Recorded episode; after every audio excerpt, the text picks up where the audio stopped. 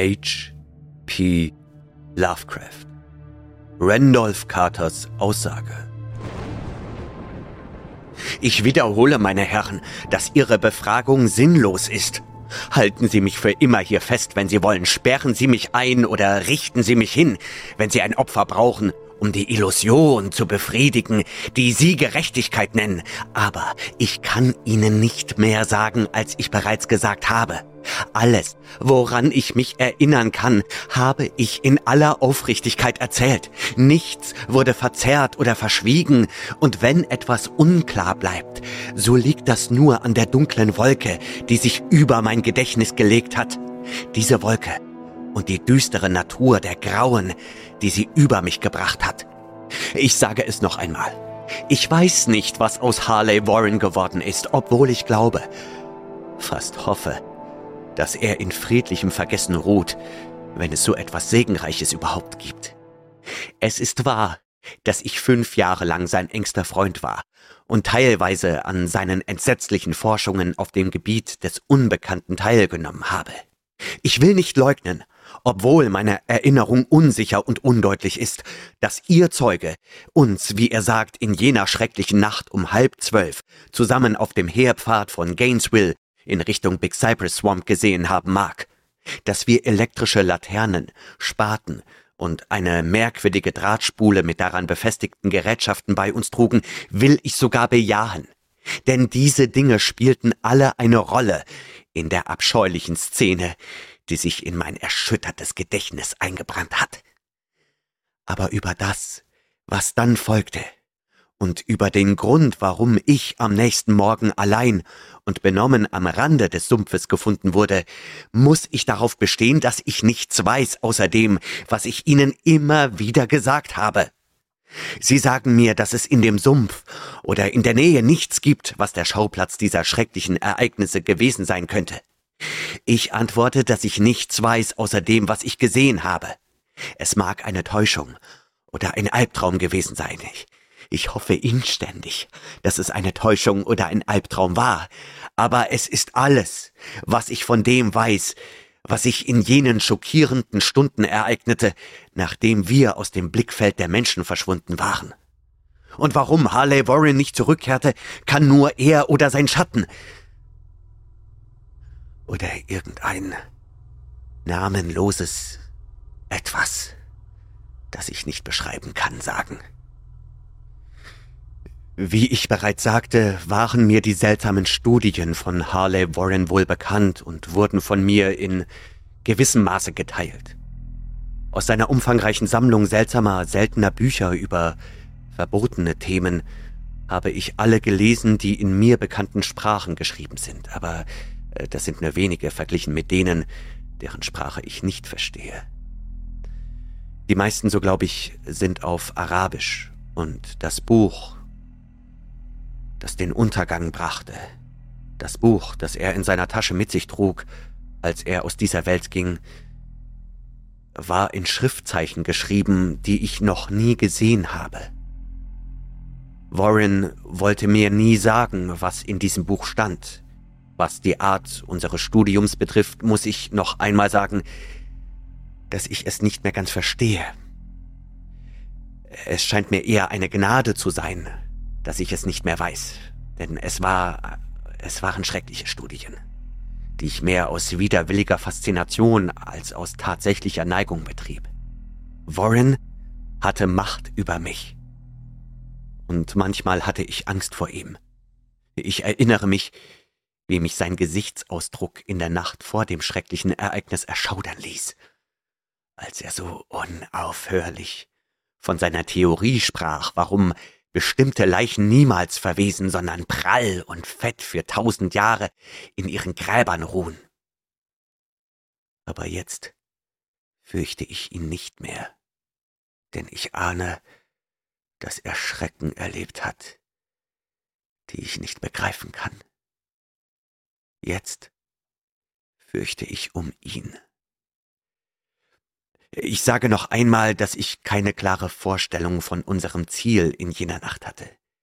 Sicherlich hatte es viel mit dem Buch zu tun, das Warren bei sich trug, jenem uralten Buch, in unverständlichen Schriftzeichen, das er einen Monat zuvor aus Indien erhalten hat. Aber ich schwöre, ich weiß nicht, was wir zu finden erwarteten. Ihr Zeuge sagt, er habe uns um halb zwölf auf dem Heerpfad von Gainesville in Richtung Big Cypress Swamp gesehen. Das ist wahrscheinlich wahr, aber ich habe keine klare Erinnerung daran. Das Bild, das sich in meine Seele eingebrannt hat, besteht nur aus einer einzigen Szene, und die Stunde muss weit nach Mitternacht gewesen sein, denn der abnehmende Mond stand hoch am dunstigen Himmel. Der Ort war ein uralter Friedhof, so uralt, dass ich vor den vielfältigen Spuren uralter Jahre erschauderte. Er befand sich in einer tiefen, feuchten Senke, die mit Gras, Moos und seltsamen, kriechendem Unkraut überwuchert war, und von einem unbestimmten Gestank erfüllt wurde, den meine müßige Fantasie absurderweise mit verrottenden Steinen in Verbindung brachte. Überall gab es Anzeichen von Vernachlässigung und Verfall. Und ich wurde von der Vorstellung befallen, dass Warren und ich die ersten Lebewesen waren, die in eine tödliche Stille von Jahrhunderten eindrangen.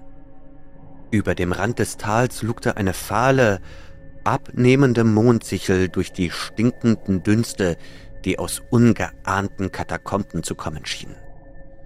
Und durch seine schwachen, schwankenden Strahlen konnte ich eine abstoßende Reihe altertümlicher Steinplatten, Urnen, Kenotaphe und Grabmäler erkennen. Alle bröckelnd, moosbewachsen und feuchtfleckig, und teilweise von der üppigen, ungesunden Vegetation überwuchert. Meine erste lebhafte Erinnerung an meine eigene Anwesenheit in dieser schrecklichen Nekropole ist die, dass ich mit Warren vor einem bestimmten, halb verbrannten Grab innehielt und einige Lasten abwarf, die wir anscheinend getragen hatten. Ich bemerkte nun, dass ich eine elektrische Laterne und zwei Spaten bei mir hatte, während mein Begleiter mit einer ähnlichen Laterne und einer tragbaren Telefonausrüstung ausgestattet war. Wir sprachen kein Wort, denn der Ort und die Aufgabe schienen uns bekannt zu sein, und ohne zu zögern ergriffen wir unsere Spaten und begannen, das flache, altertümliche Leichenhaus von Gras, Unkraut und verwehtem Erdreich zu befreien. Nachdem wir die gesamte Fläche, die aus drei riesigen Granitplatten bestand, freigelegt hatten, traten wir ein Stück zurück, um die Leichenstätte zu betrachten, und Warren schien einige Berechnungen im Kopf anzustellen. Dann kehrte er zur Grabstätte zurück und versuchte mit seinem Spaten die Grabplatte aufzuhebeln, die einer steinernen Ruine am nächsten lag, bei der es sich möglicherweise einmal um ein Denkmal gehandelt hatte. Es gelang ihm nicht und er forderte mich auf, ihm zu Hilfe zu kommen. Mit vereinten Kräften lösten wir schließlich den Stein, hoben ihn an und kippten ihn auf die Seite.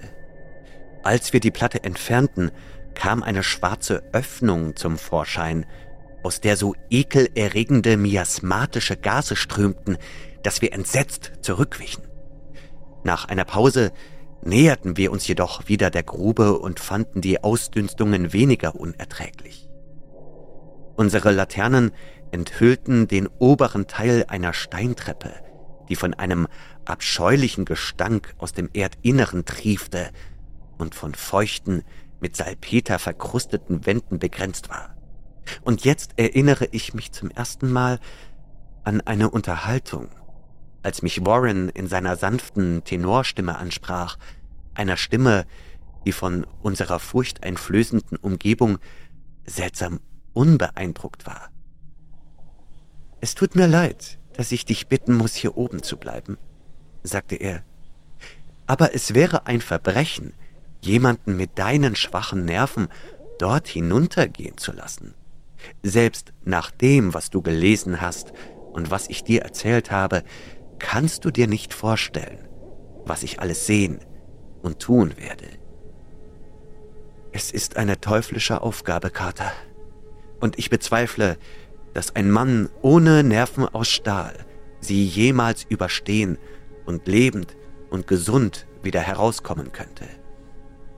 Ich will dir nicht zu nahe treten, und der Himmel weiß, dass ich froh wäre, dich bei mir zu haben. Aber die Last der Verantwortung liegt in gewissem Maße bei mir. Und ich könnte ein Nervenbündel wie dich niemals in den drohenden Tod oder in den Wahnsinn schicken. Ich sage dir, du kannst dir nicht vorstellen, wie die Sache in Wahrheit ist. Aber ich verspreche dir, dich über das Telefon über jeden Schritt zu informieren. Du siehst, ich habe hier genug Draht, um bis zum Mittelpunkt der Erde und zurückzureichen. Ich kann diese kühl gesprochenen Worte noch hören und mich an meine Einwände erinnern. Es war mein verzweifelter Wunsch, meinen Freund in die Tiefen des Grabes zu begleiten, doch er erwies sich als unnachgiebig und stur. Einmal drohte er damit, die Expedition abzubrechen, wenn ich nicht aufhöre.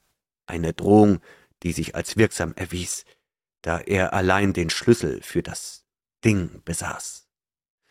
An all das kann ich mich noch erinnern, obwohl ich nicht mehr weiß, was für ein Ding wir suchten. Nachdem er sich meine widerstrebende Zustimmung zu seinem Plan gesichert hatte, nahm Warren die Drahtrolle und stellte die Apparate ein. Auf sein Nicken hin nahm ich eines der letzteren und setzte mich auf einen alten, verblichenen Grabstein in der Nähe der gerade geöffneten Nekropole. Dann schüttelte er mir die Hand schulterte die Drahtspule und verschwand in diesem unbeschreiblichen Gemäuer. Einen Augenblick lang sah ich noch den Schein seiner Laterne und hörte das Rascheln des Drahtes, den er hinter sich herzog. Doch der Schein verschwand bald darauf abrupt, als wäre er auf eine Windung der steinernen Treppe gestoßen, und das Geräusch verstummte fast ebenso schnell. Ich war allein, und doch mit der unbekannten Tiefe, durch jene magischen Fäden verbunden, deren isolierte Oberfläche unter den zappelnden Strahlen des abnehmenden Mondes grün schimmerte. In der einsamen Stille dieser grauenvollen und verlassenen Stadt der Toten entstanden in meinem Kopf die grauenhaftesten Fantasien und Illusionen, und die grotesken Schreine und Monolithen schienen eine abscheuliche Persönlichkeit anzunehmen, ein halbes Bewusstsein. Formlose Schatten schienen in den dunkleren Nischen der mit Unkraut überwucherten Senke zu lauern und wie in einer blasphemischen zeremoniellen Prozession an den Portalen der verrottenden Gräber in den Hügeln vorbeizuziehen. Schatten, die nicht von der blassen, spähenden Mondsichel geworfen worden sein konnten. Im Licht meiner elektrischen Laterne schaute ich ständig auf die Uhr und lauschte mit fieberhafter Unruhe auf den Hörer des Telefons, aber mehr als eine Viertelstunde lang hörte ich nichts. Dann ertönte ein leises Klicken aus dem Gerät, und ich rief mit angespannter Stimme zu meinem Freund hinunter. So besorgt ich auch war, so war ich doch unvorbereitet auf die Worte, die aus diesem unheimlichen Gewölbe kamen, mit einem Ausdruck, der erschrockener und erschütternder war als alles, was ich bisher von Harley Warren gehört hatte. Er, der mich kurz zuvor so ruhig verlassen hatte, rief nun von unten mit einem bebenden Flüstern, das bedrohlicher war als der lauteste Schrei. Gott, wenn du das sehen könntest, was ich sehe. Ich konnte nicht antworten. Sprachlos konnte ich nur warten. Dann kamen wieder die verzweifelten Worte. Carter, es ist schrecklich, monströs, unvorstellbar. Diesmal versagte mir die Stimme nicht, und ich ergoss eine Flut von aufgeregten Fragen in den Apparat. Erschrocken wiederholte ich immer wieder Warren, was ist es? Was ist es? Noch einmal ertönte die Stimme meines Freundes immer noch heiser vor Angst und jetzt offenkundig mit einem Anflug von Verzweiflung. Ich kann es dir nicht sagen, Kater. Es ist zu unvorstellbar. Ich wage nicht, es dir zu sagen. Kein Mensch könnte es wissen und damit leben.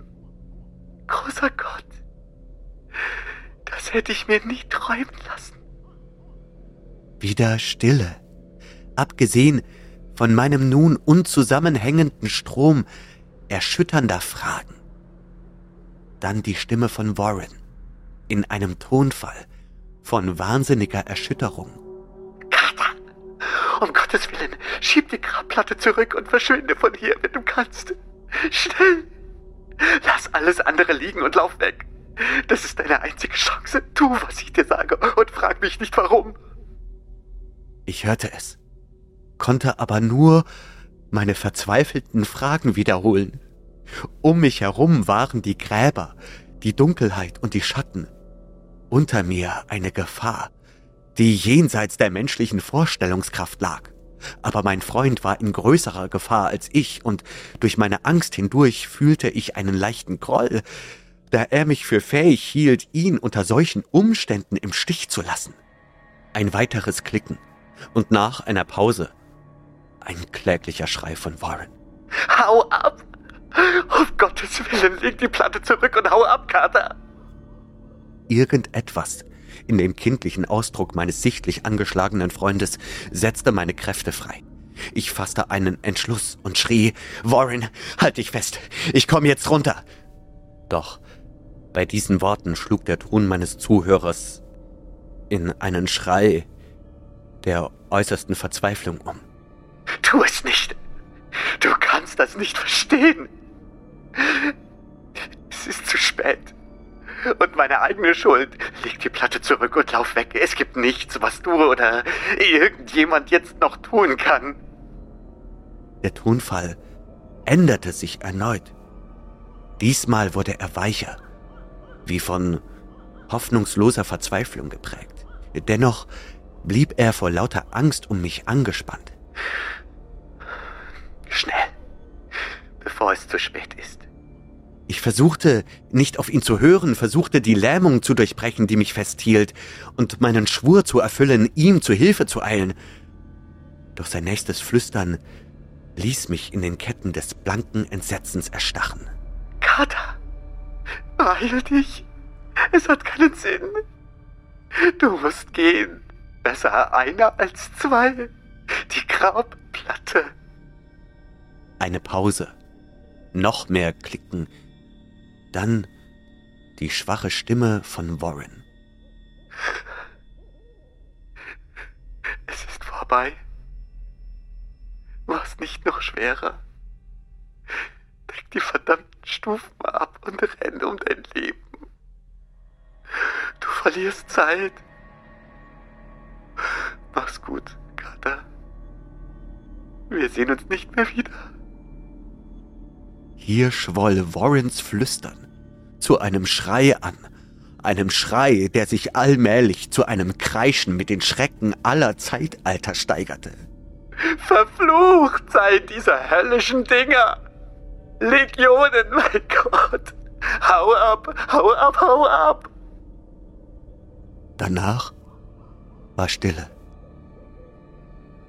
Ich weiß nicht, wie viele unendliche Äonen ich wie betäubt dasaß, flüsterte, murmelte, rief, ins Telefon schrie. Immer und immer wieder flüsterte und murmelte ich, rief, rief und schrie.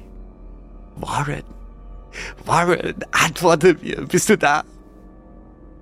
Und dann kam die Krönung des Schreckens, das Unglaubliche, Undenkbare, fast Unaussprechliche. Ich habe gesagt, dass Ionen zu vergehen schienen, nachdem Warren seine letzte verzweifelte Warnung herausgeschrien hatte. Und dass nur noch meine eigenen Schreie die schreckliche Stille durchbrachen. Doch nach einer Weile war ein weiteres Klicken im Empfänger zu hören, und ich spitzte meine Ohren, um zu lauschen. Wieder rief ich hinunter, Warren, bist du da? Und als Antwort hörte ich das, was diese Wolke über meinen Verstand gebracht hatte. Ich versuche nicht, meine Herren, dieses Ding, diese Stimme zu erklären, noch kann ich es wagen, sie im Einzelnen zu beschreiben, da die ersten Worte mir das Bewusstsein raubten. und eine gedankliche Leere schufen, die bis zum Zeitpunkt meines Erwachens im Krankenhaus reicht. Solle ich sagen, dass die Stimme tief, hohl, gallertartig, fern, unirdisch, unmenschlich, körperlos war? Was soll ich sagen? Das war das Ende meiner Erinnerung. Und das ist das Ende meiner Geschichte. Ich hörte es und wusste nicht mehr weiter. Ich hörte es, als ich wie versteinert auf dem unbekannten Friedhof in der Senke saß, inmitten der bröckelnden Steine und der einstürzenden Gräber, der widerlichen Vegetation und den miasmatischen Ausdünstungen. Ich hörte es aus dem Innersten dieser verdammten, offenen Gruft aufsteigen, als ich die formlosen, mörderischen Schatten unter dem verfluchten, abnehmenden Mond tanzen sah. Und dies ist was sie sagte. Du Narr, Warren ist tot. Randolph Carters Aussage von H. P. Lovecraft. Gelesen von Benjamin Werner.